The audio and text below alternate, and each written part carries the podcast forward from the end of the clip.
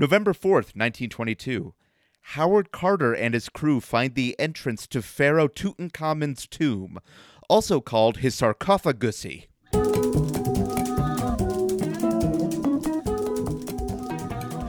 Welcome to the Revisionists. I'm Boo Ryan Flynn. I'm uh Zach. Too late, To- to- scare boy. and joining us is I'm gonna I'm gonna recycle the pun. Katie Bowman. Katie Bowman. Uh, just to Oh, woo! Woo! Thank you just for to get a having clean read. Yeah. Thank you for being here. Uh, it's too late in a number of ways, given that it it is what five days after Halloween by the time this comes out. Yeah. Um, but what's scarier than Thanksgiving? Ooh. Uh, it's yeah, you have to see your relatives. That is getting genuinely scarier.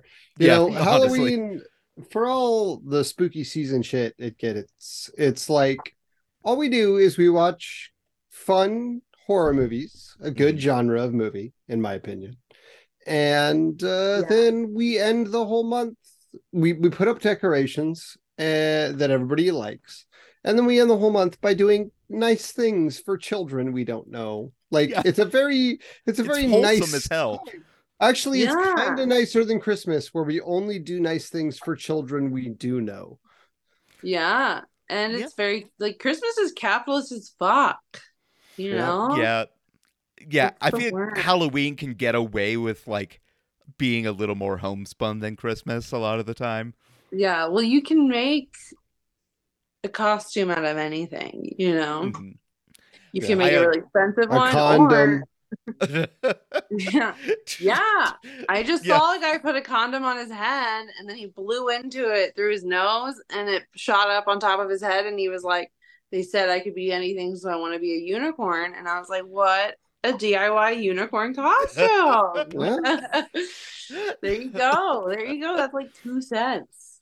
That's also like a Condoms. unicorn in the sense of a man in Denver who knows how to who uses a condom in some way. That's true. Statistically, it's not going well for the people that are out there fucking right now with random people. there is super gonorrhea. Uh, I don't. Oh, is there a Gonorrhea? gonorrhea epidemic in Denver? Hey, gonorrhea. Yes. yeah, yeah, it's bad. Like people, like some guy had to have like a slow drip of antibiotics that he couldn't be taken off of because he, he had full gonorrhea resistance. yeah, that's uh Is that like a superpower, like a Spider-Man villain? The, The worst worst X-Man. Spider-Man. I have gonorrhea that won't go away. Like, Sorry, fuck? Spider-Man, your tricks won't work on me. There I needs have, to be I more have than just gonorrhea resistance. yeah. When I was doing it, I remember the Most people don't kept going up. know. Most people don't know that Spider-Man's webs have like a lot of gonorrhea. That's why Oh. they'll get you. Uh, um, but yeah, true, and sadly syphilis, but that's more Mhm. with people that do anal. yep. So Yeah, Right. I um I'll preface this by saying I don't have syphilis, but um I did I I did a blood I tested I had a false positive for syphilis. it other- happens. Yeah, um cuz I have like some autoimmune things going on. yeah, totally. Autoimmune Um, shows like a lot of shit. Yeah. it sucks. But You I know, it gave happens, you blood know. for Children's Hospital, and then they sent me a letter being like, "Hey, you The tested worst. posy for SIF," um, and they're just, Yeah, and they're like, yeah. "We can still use the blood because we're It pretty sure it's negative." You have a you have a you know a couple you know you have those syphilis bagels in the morning and suddenly you have a false positive. yeah, I remember that Seinfeld. Dude, it happens like autoimmune stuff because I have autoimmune stuff too. And so I didn't know this, but like if you say you also have like the herpes virus, like that's autoimmune. Mhm. Um, and so like if you have an outbreak of like rheumatoid arthritis, herpes virus outbreak, um, or if you're having like a, a HPV outbreak, um, a lot of those can trigger a rapid HIV test to go off too. Um, And I have, that's uh, I- terrifying. I oh my god. I believe uh mono is one of those diseases that you never Yeah. actually leave. Like it's always in your body. I I Yeah. technically I guess still have mono because I yeah, uh, I had mono. My mom thought I was doing heroin, but it was mono. I had some weird fever big dreams on mono. They were about big mosquitoes. I was watching Oh, the no. movie Michael Clayton starring George Clooney. And, uh, oh my god. That I wasn't was- part of the fever dream. That was no, yeah, I, ju- I, Sadly pa- real. I passed out in my college class. My mom came and got me, and I was home by the end of the night trying to watch a movie, and I was just having fever dreams while Michael Clayton was playing. That is so. So that's my mono story. It's maybe the it's actually maybe the most sick I've ever been. yeah. mono is pretty weird. You like don't know what's going on. You're like, why am I so tired? Yeah, I passed You're out in class, and you know, Yeah, like you're passing out. Like, Yeah. But isn't it like your heart can explode or something if you don't rest? uh, That's a little dramatic. Yeah, Maybe it's I- of like a. I think that might be like uh I don't know, like yeah, I, I don't know about explode, but sure. it explodes in your chest. yeah, there's just Wiley be Coyote hooked up to your heart with would be one of the TNT plungers. yeah. Where But this- Is this a Halloween episode? What is going on? Yeah, this is this is a late Halloween episode. this is like Um, this is spooky stuff, you know. Like this is I mean, your heart exploding is scary and I and can happen. And look, S- STIs, STDs, uh, they're stuff. they're all Be safe, kids. Uh, kids don't listen to this, I'm sure. Uh, but Yep. uh, if you're a kid and you're listening to this, you know, yeah. Ask protection. yeah, ask ask your parent or guardian about safe sex, like Yeah. Or look it Really, up online. You know what I almost like mean? both to learn and both to make your parent or guardian very uncomfortable.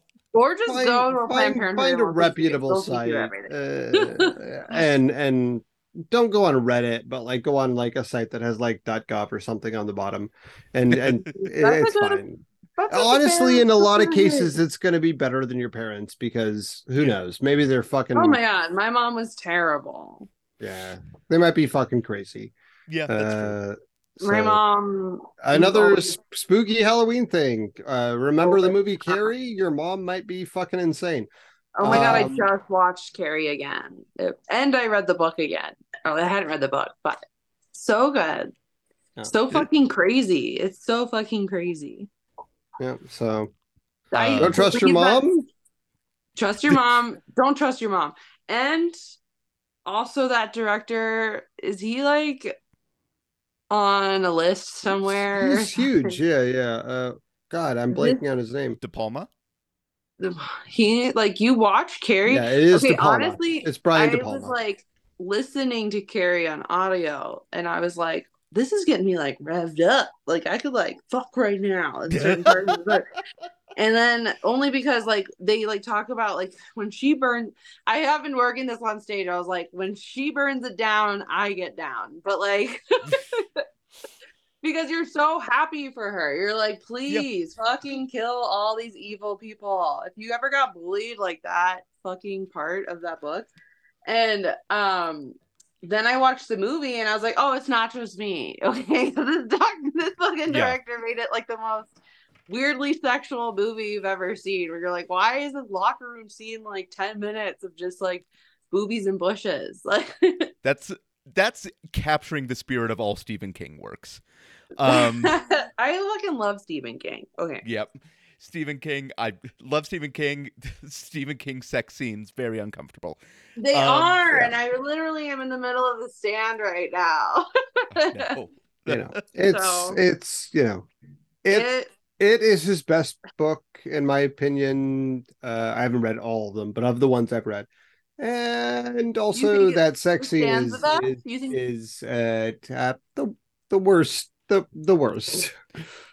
like with sexual stuff or The, the sex scene near the end of it, if you know, oh you know.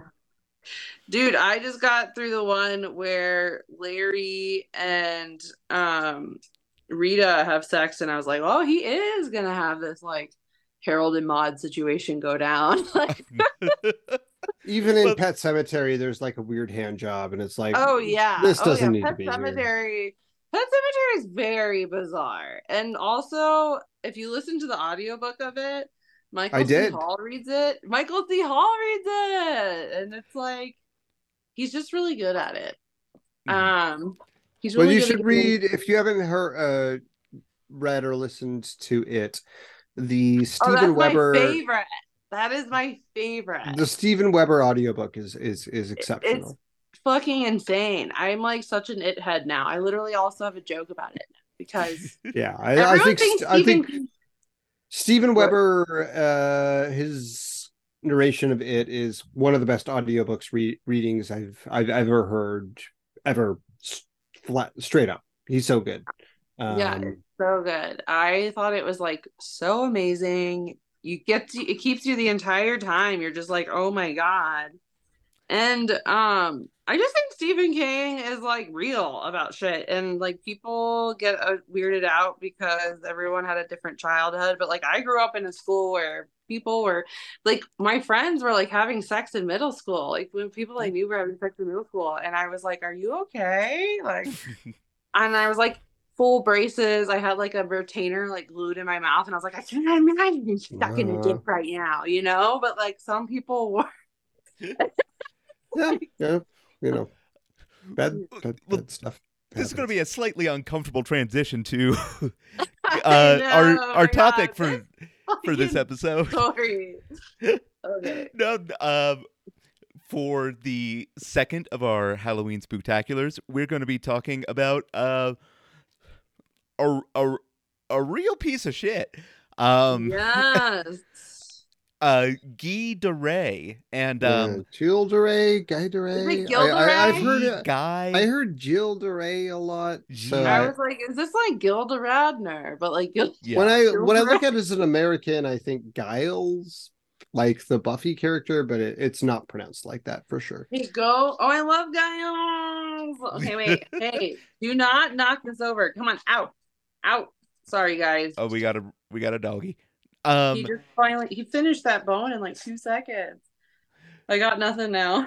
so we'll have to get through this. Don't worry, he just went away for a second. no, you're I'm good. just going. You know, Um, so uh, Zach, you're gonna do the actual history. That's and, uh, correct. yeah, I guess I'm gonna and I'm ready lead to in- start. Yep. sorry, I just want to lead into that with a bit of a uh, content warning. Even Uh, though- yeah, I'm gonna try and actually Okay, cool. cool during cool. like the moments where I talk about that part of it, I'm gonna be Yeah. like, if you want to skip forward, and I'm gonna keep it very brief, like yeah. you know, Yeah. The the details uh are there's no need to from get the super- 1400s, and Yeah. like nobody like they're not in depth. Like uh, they came out later, and you know, I'll just say like, if you don't want to listen to this part, skip forward 15 seconds, 30 seconds. I'm not saying that now. I'm going to say that Right. later. Yes, Um, uh, but yeah, but yeah, Uh, whenever you're ready. well, there's some nasty stuff. Um, before we start, one sec. Is it okay if I just I just want to hear how it sounds. Gilles de Rais. Yeah, that's what I heard. Jill It's DeRay, like something like it, it almost sounds like the name Jill, like the feminine name Jill. Jill. Mhm. Oh yeah, he does Um, kind of get it in there, like Gilles de Rais. So Okay, come here, you. that that is that is based on what I I read and listened to. That's what I'm going with. Cool. Um, uh, not that I need to give this guy proper, you know, No. uh, respect. Uh, Gilles de Rais um, was born uh, sort of around 1405. He was born into an extremely privileged family. Both of his parents came from money. Um, this story involves a lot of French politics from the 1400s, and I am going to gloss over some of them. Uh, you know, uh, there's wars, there's lines of uh, heritage, all that shit. I'm going to make it as simple as possible Mhm. uh, for the sake of ease. That is not why people remember this man. No, it, no, it is not. Um, uh, but he was very privileged. A uh, couple different noble houses, parents, uh, second cousins, uh, married in a you know sort of one of those we got to combine our power sort of relationships. He was born apparently in a place called quote the Black Tower. Um, Cool, cool. Not ominous. um, that is uh, uh, he had a brother, a younger brother, somewhere between three and 10 years younger. The records aren't great from this time, obviously. Um, but the he did have a younger brother. Um, uh, so when he's about 10, maybe roughly, uh, again, we don't know his exact year of birth. His dad dies. Uh, as far as I can tell, he was gored by a board during a hunt, like Stannis Baratheon style. Um, um, his mom, what happened to her is unclear. She just kind of disappears from the records, but it's generally presumed she died at roughly a similar time, maybe giving birth to the younger brother. Uh, but we don't really know. Mhm. Um, but regardless, he's an orphan by relatively early childhood, by the age of 10 or 12 or something like that. Um, he's raised by his maternal grandfather, uh, John de Crayon. And uh, it's pronounced like crayon as far as I can tell. Just crayon. Like- yeah. Uh, uh, La bon temps roulé. so Jean de Crayon, bit of an asshole. Um, Mhm. But while he is growing up, France and Britain are at war because that was just how things were for like 400 years. Um, uh, and Basically, uh, up until it wasn't. yeah, yeah. So uh, uh, for a long time, that's just how things were. Uh, this was during the period of time where they were always at war, and uh, quote, "Mad Charles the Sixth is the king of France when he's a young child. Henry V coming up over there in England. The Battle of Agincourt happens in 1415." Uh, This Hmm. is the you might remember this battle from Henry V from Shakespeare. He gives the big St. Crispin's Day speak speech, unless I am misremembering that, but I'm pretty sure I'm right. Um, it's big turning point. Uh, the English have a lot more control over the French after this point. In fact, Henry sort of becomes the kind of king of France, and the lineage of Charles Sixth is severed. Um, uh, and this precedes uh, a number of years of revolution, infighting. There are people who are dedicated to, uh, you know, restoring France to its former crown. Um, uh, Charles has a son who is, you know, Henry the Seventh, who is, or Charles the Seventh, who is, uh, you know, theoretically entitled to the throne, and a lot of people are dedicated to his cause. Uh, they want to reclaim France for the French, uh, but technically England has a hold over France at this time. And this is all important because it's a big part of his military history, even though it happened while he was too young to actually uh, participate in the military battles. Uh, in the meantime, Jill is being raised by Jean de Crayon. Uh, most accounts, this guy is an asshole. He is selfish. He's self-serving. He, uh, you know, does it within like sort of normal CEO modern day reason. Yes. Um, he uh, Jill becomes his sole heir after his actual natural born son dies uh, at the Battle of Agincourt. Um, but he is willing to steal, rob, kidnap, ransom if it serves his interests and if he can get away with it in the court of public law, which is relatively lenient at this time in France because it's a time of great conflict.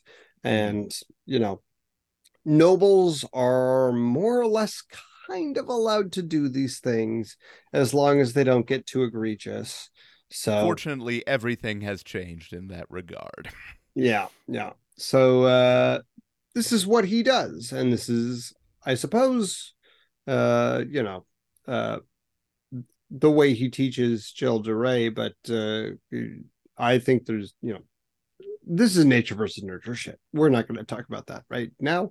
Um uh he does get a rounded educa- education uh young jill uh he is uh you know that's normal for the time for great you know people born into wealth and privilege he gets a lot of education and and and, and all of these things uh, but a great deal of that is military education. That's also normal at the time. He's uh, taught how to fight how to kill how to engage in combat.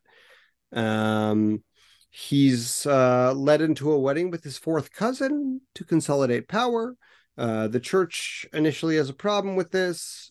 Eventually it's resolved in the great scale of scandals in this man's life, Was- this one is minor. it does not even Um, register. Yeah. So, a lot of it was like, what? uh, anyways, uh, eventually the church does concede to bless the wedding.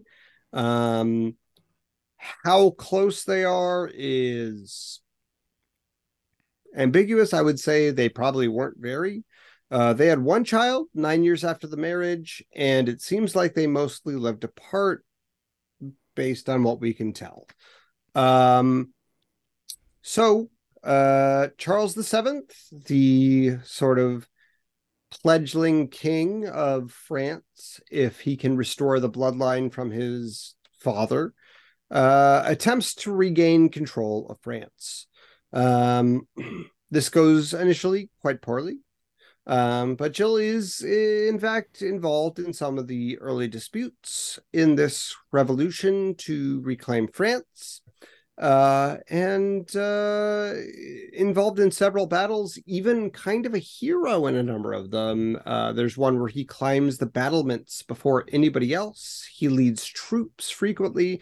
He is brought on as an advisor to the king. This is maybe in part due to his, you know, uh, illustrious heritage and the fact that he is a Mhm. noble by birth.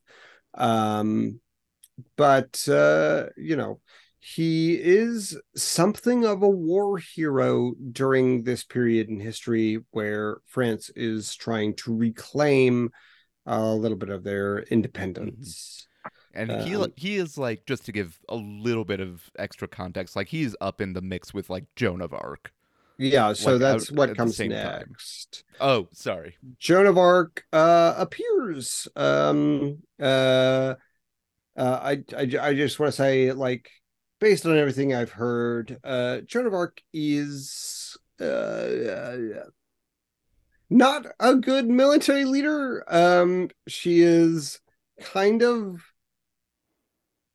zealotous, and Mhm. um, a lot of her attempts are uh, without caution or thought.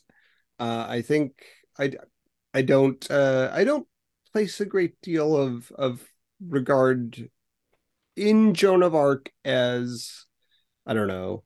She's sort of a great rallying figure more so than Mhm. someone who actually has any uh, idea of how to militarily command Like, she- Yeah, she would get you Whatsoever. in a Like bar a fight. protester, like doing that.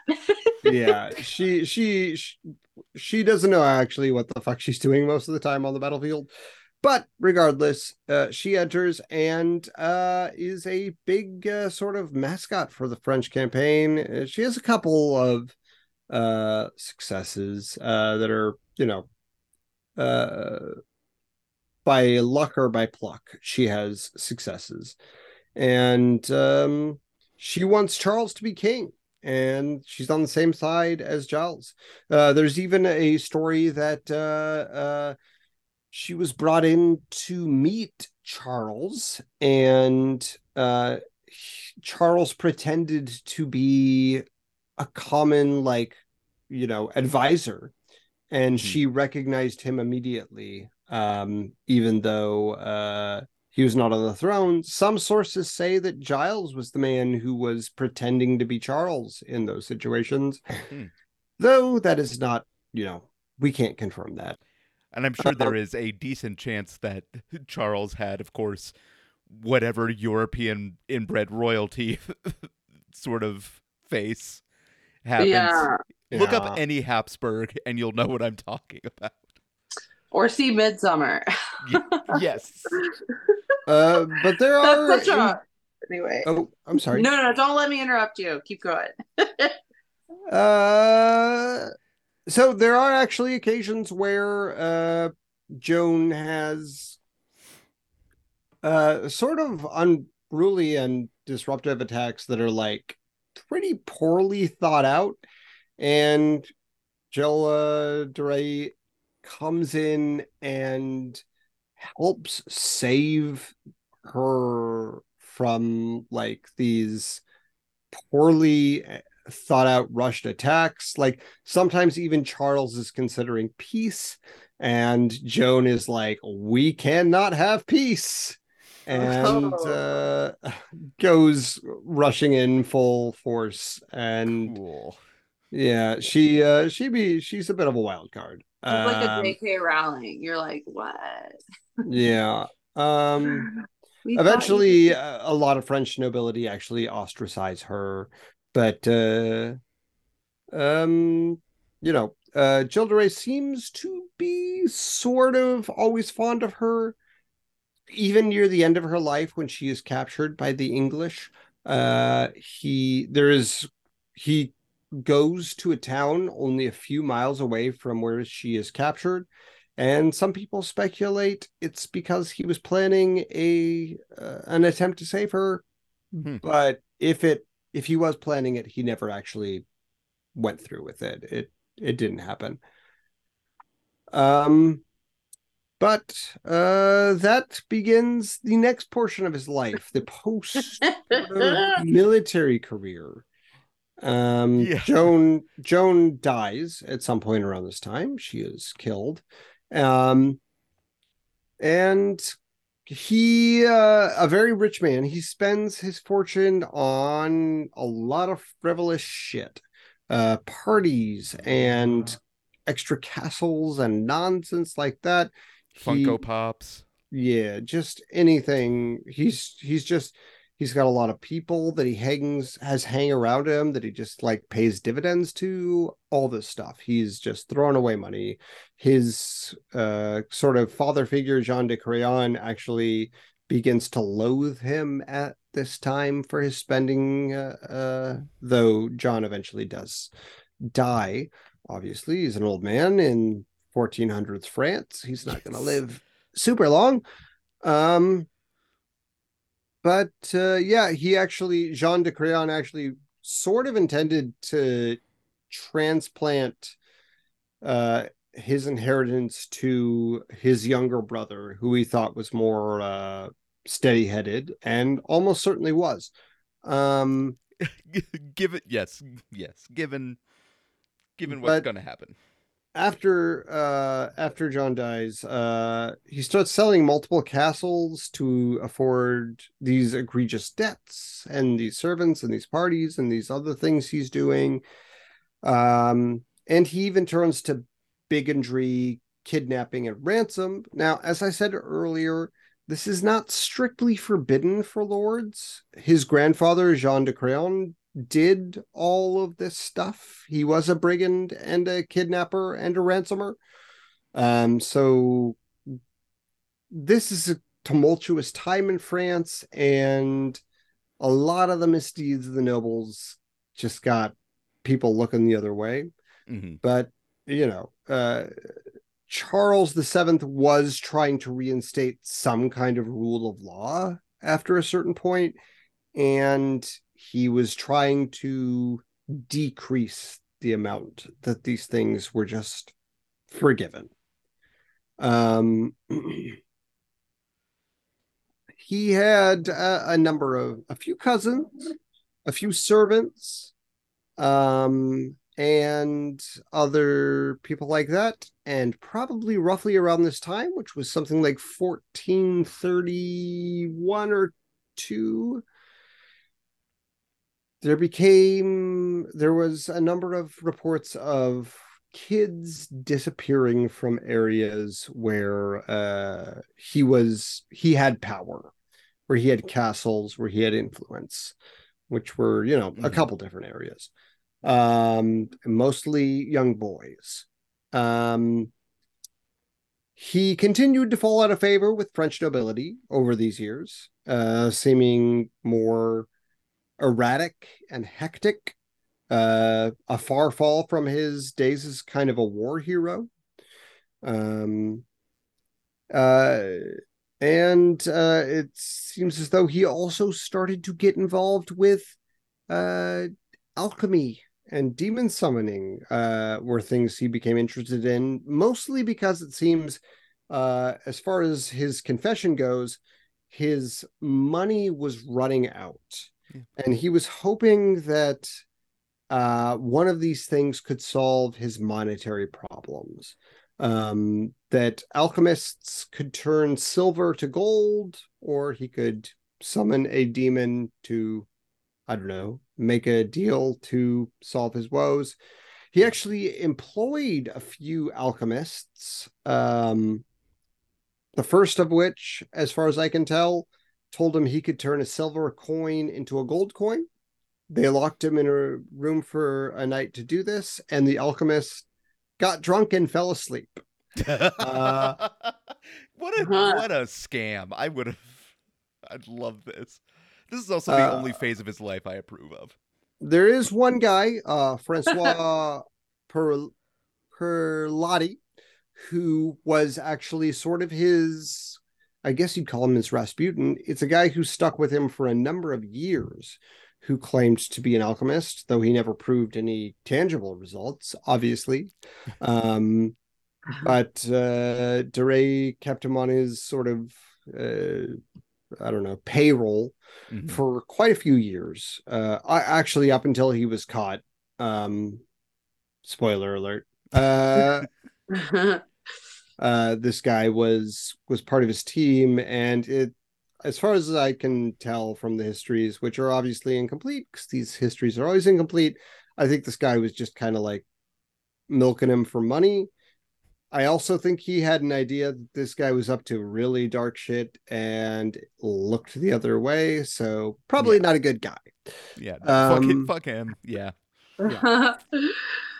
um. Anyways, uh, yeah, he was doing some of this like you know, alchemist demon summoning shit, but primarily he was just having gluttonous parties. It seemed like he was just being a drunk and a, a, a hedonist.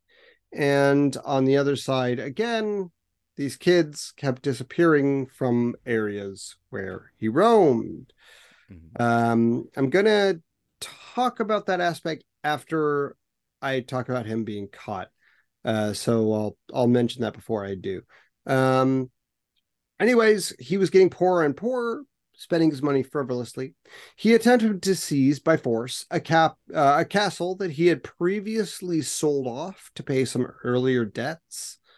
Um, he actually ran up upon this guy Jean Le Ferron, who was the brother of the new owner, who was the Duke of Brittany, on the road and basically forced him to say, either give me this castle back or I am going to murder you. And the guy said, okay, I guess I'll give you the castle back.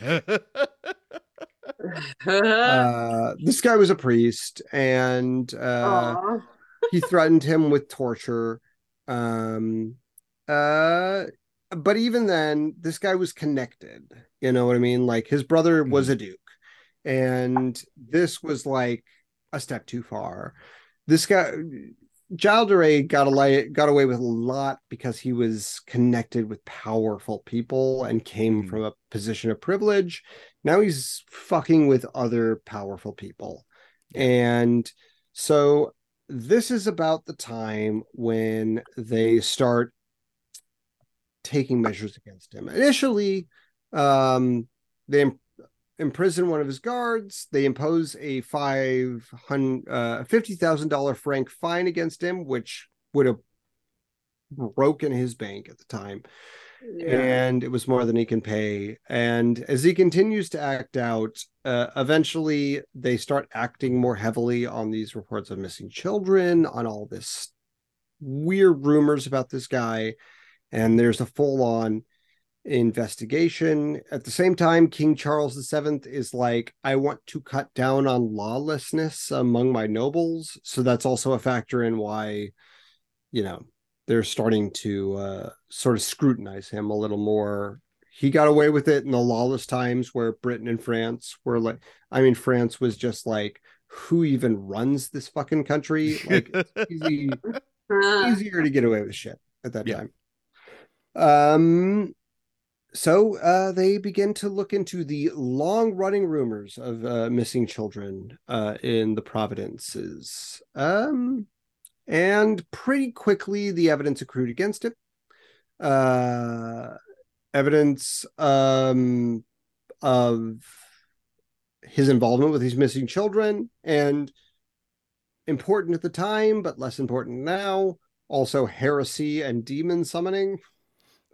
Cool. Um, uh, Legit dope, but this is the part where I have to talk a little bit about uh, some of the things he did. yes.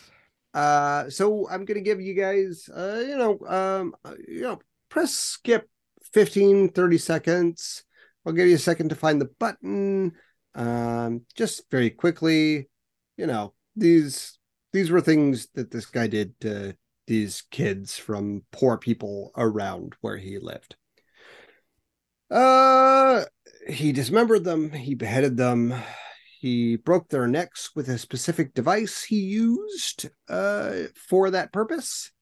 He he raped them before, after, and possibly during death. Uh, and he tortured them through cutting and stabbing. So uh, these that's uh, a limited list of some of the stuff that he did to honestly quite a lot of children. Yeah. Uh, Truly, like, it's insane. yeah. Uh, but I don't. I didn't want to spend too much time on that part of it. It is, Yeah. Thank you. Uh, you know, a graphic.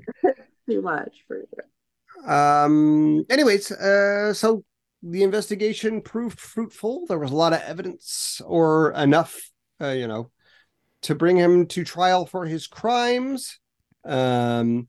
And by most accounts, it seems like at least a couple of his accomplices, his servants, his cousins, his alchemist buddy, con artists, uh, turned on him. Uh, at least one, maybe more than one. We don't know who.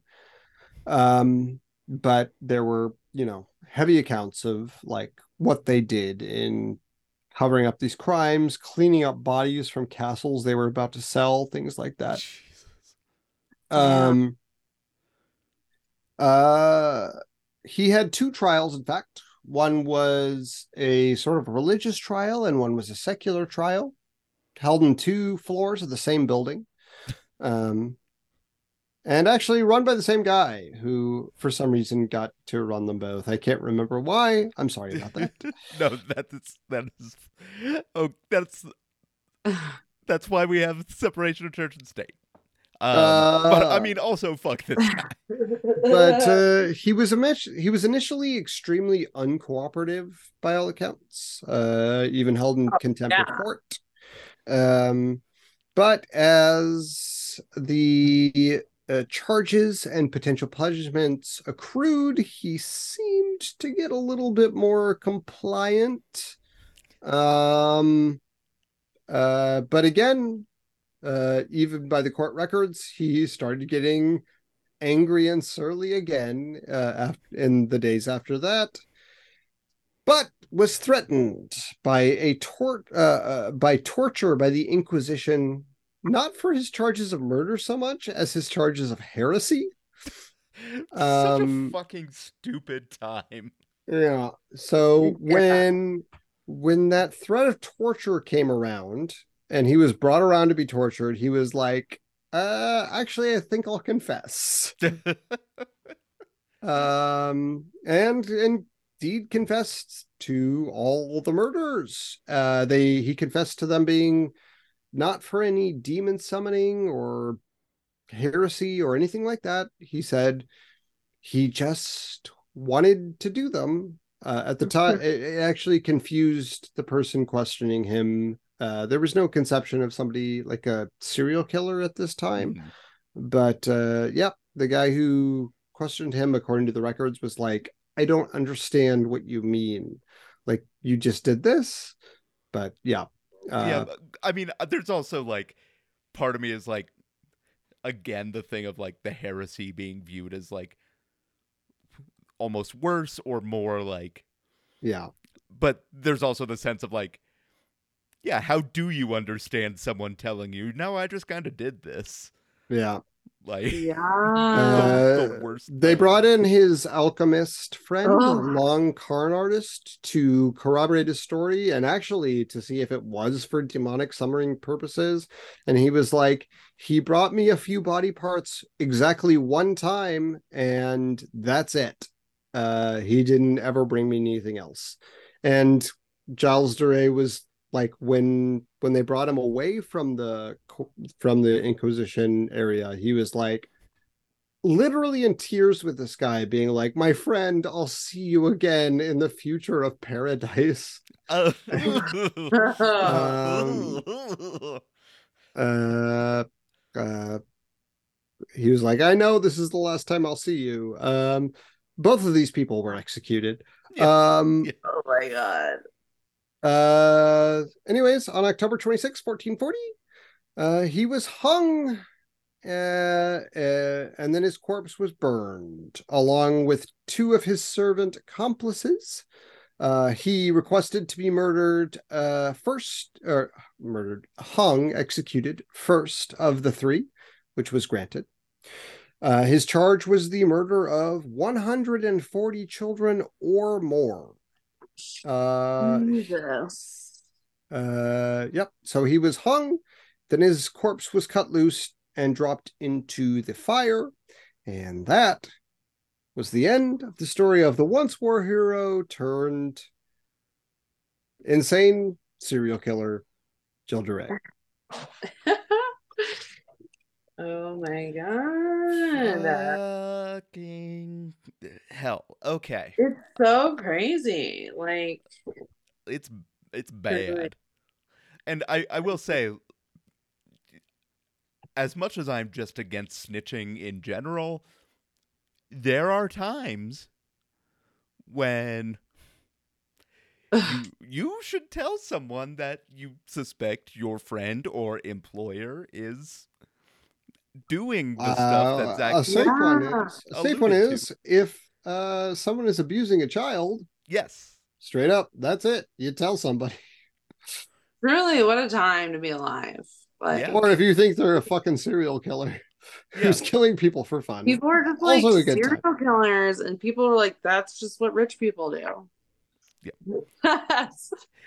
it But, um, feels so real, right? Because like also that's kind of how I feel like like the whole time period of like gladiators and shit. It's just like rich people wanting to see people at their work. Like there's something Yeah. there that's crazy. Uh, but also just being rich as fuck. Sorry. No, no, no, you're good. Zach, uh, thank you for doing the, I'm sure, not fun research on that. Uh, but Katie, whenever you're ready, uh, take it away. Right. Okay. So, okay, wait, my computer just locked. Of course. I want you to know that I also always research just because I want to know what I'm getting, what the contrast Hmm. need, what we need, what what kind of concert do we need right now? So I was in my in this history, um, I was like, you know, Gil Del Rey is like a pretty cool guy. Uh, Gil Del Rey was born in 1405. I should say there are people who think he was framed. Yeah, okay. This is yeah, who knows? Like who fucking knows? It's so crazy. They did yeah, CSI was not crime investigation techniques were again torture and threats of torture Yeah. at this It's time. so Uh, funny too because And like if if he fell out of political favor, like it's Yeah. less inconceivable than someone being framed nowadays to me, but I don't think he was framed. Yeah, I don't think he was either. Um, but it is crazy because this like repetitive cycle of like people just losing their brains that have too much power, um, then like receiving like damnation and like all their shit gets buried. It just keeps happening in history. Like we literally just had it again where you know in america we're taking down statues and people are like that's history. And i'm like no we're making history because we're taking these statues down. Now these statues are going to get buried and one day people will be like what the fuck? White people are terrible. Okay anyway so he was the first person to give us the short punk haircut um, with bangs and a bob. Uh, so thank you, Gilles de Rais. And um, his father actually survived the war that he was in. Um, and so they hugged it out, and his dad was very present. And so Gil uh, was given his own ca- his own castle where he could go designing medieval clothing and stuff. Um, because he was drafted to the war at the time. There's nothing he can do about it. Um, and it was at the war where he saved Joan of Arc that she asked him to be her lover, but Gilles de Rais figured out that um or no sorry but she asked him to be her lover but he was like oh i'm actually into charles and she was like me too. And then suddenly she died at battle. Um after the war was over he traveled back to one of his many castles and decided to throw lots of balls like all kinds of balls where he could invite lots of young people that and like all these young people would come and explore their genders and sexualities at a very young age in a safe space Gil ends up spending a little too much money on these kids though because you know people said he was kind of like an early day house mother. Um and he ended up um you know he gave shelter to too many boys and it was just a very archaic time. People were very judgy. They were like where are boys? Where are all our boys going? And the boys were like we want to be here mom.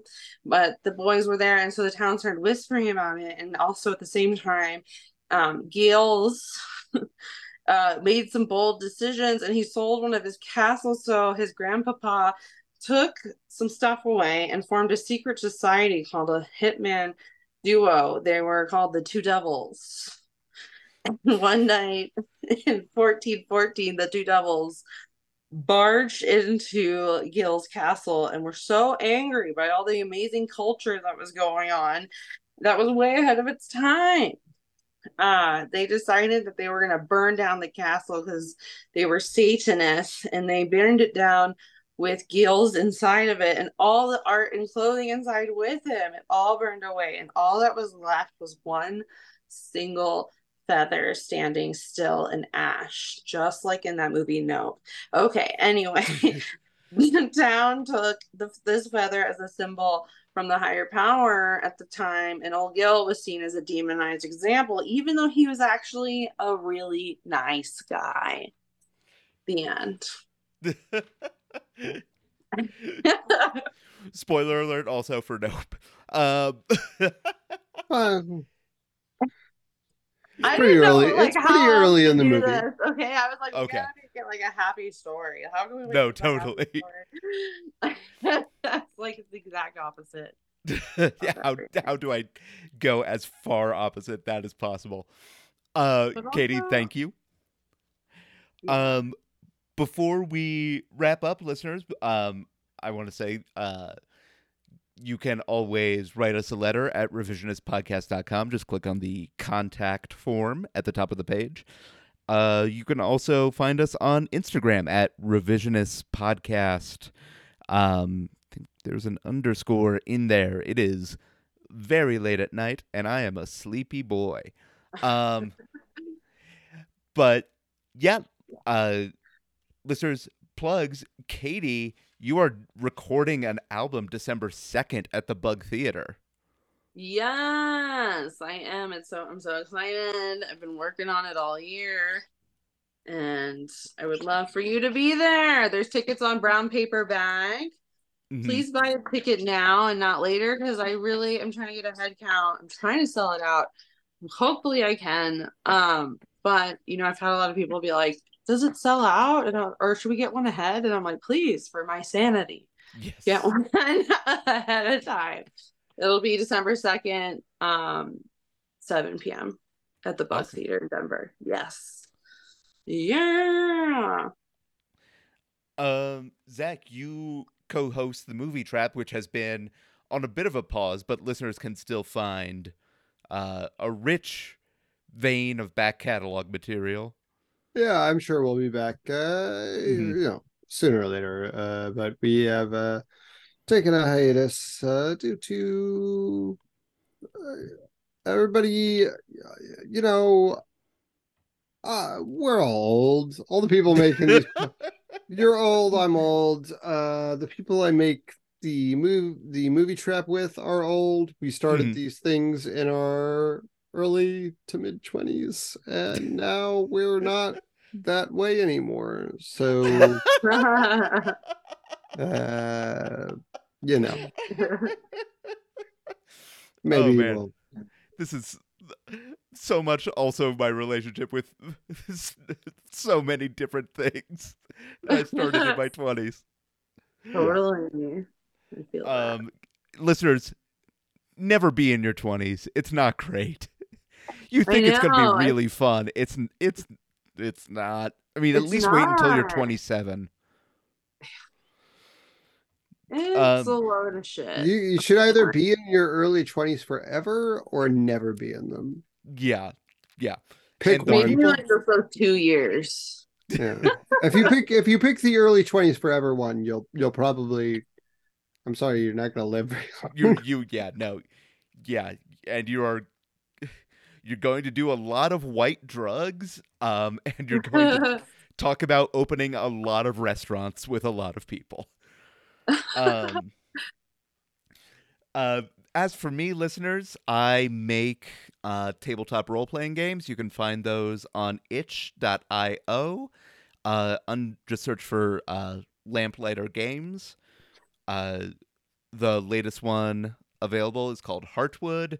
It's uh, an RPG where you play as trees, uh, reforesting the post human landscape.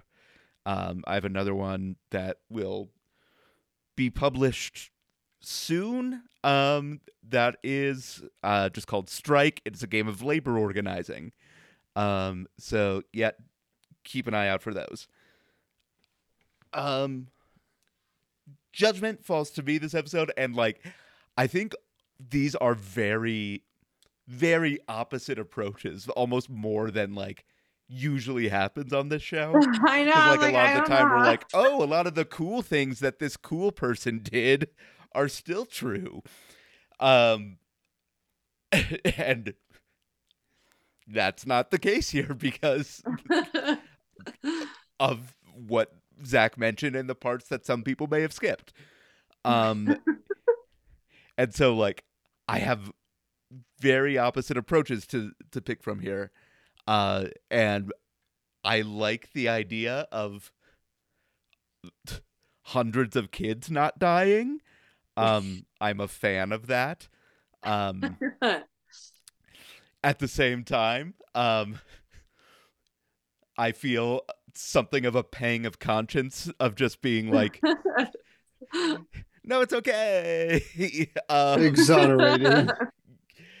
so I'm going to. I think I'm gonna go. Oh man. I think I'm gonna go with the real history with my vote, but I also understand, uh, listeners, voting's open for you. This is a hard one for me. Uh, no, I kind of feel like going with the real history is like the right thing to do. yeah, for sure. I want to live in the world of the alternate history. right? Don't we all? But- don't but you don't want to exonerate this guy. Yes, yeah, Yeah. exactly. No, we want him to die a lot. I'm so. I wish they burned him a little bit and then hung him. Right? Like you want to get a little more in there on this. Yeah, it was like- He sucks.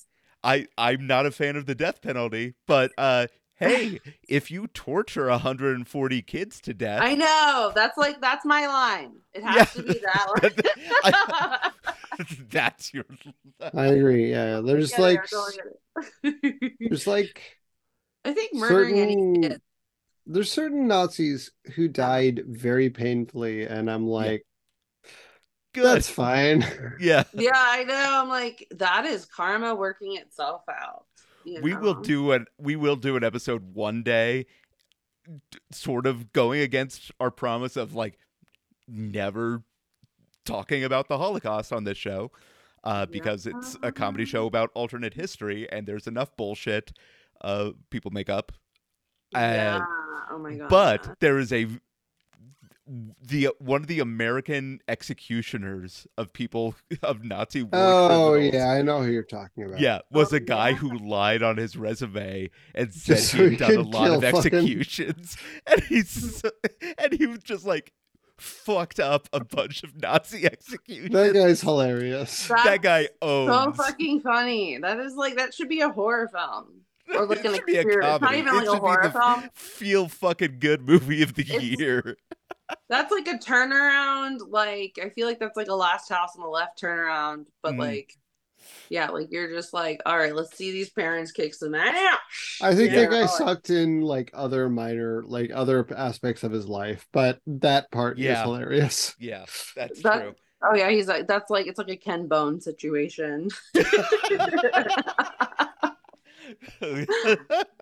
uh, I think we'll, we'll we'll end on that. I the classic Ken Bone situation.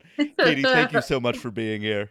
Yeah, thank you for having me. It's always a pleasure. Glad Yeah. I could at least lighten it up. Yeah, totally. That's all, that was always This going to be the challenge with this guy. That it was a hard one. I was like, okay, you can't go. I mean, Like, a lot of every- it was the history of French, you know. I was like, he already is at like, is- you know how like some of the history is not that crazy. Like the last one I did, I don't think the history was like, you know, it was like logical thinking, people Yeah. doing, Yeah. and like, I was like, man, this guy's like at a twelve out of a ten. He's just like done everything you could have. And like the like, how bad can it be? How horrific can it be? Like, you know, like we don't need to make it scarier. Absolutely. Oh, thank you, Zach. Thank you as always Yep, absolutely. Yeah. for everyone here at the Revisionists. Happy Thanksgiving. Gobble, gobble, Yeah. gobble. That's my Of turkey course, your Turkeys classic, are actually terrifying. classic, classic Thanksgiving icon, Gerald Ray. Ham. what is Oh. Thanksgiving about if not murder? Oh. That's Have a good way to get back. Yeah, have have a good time.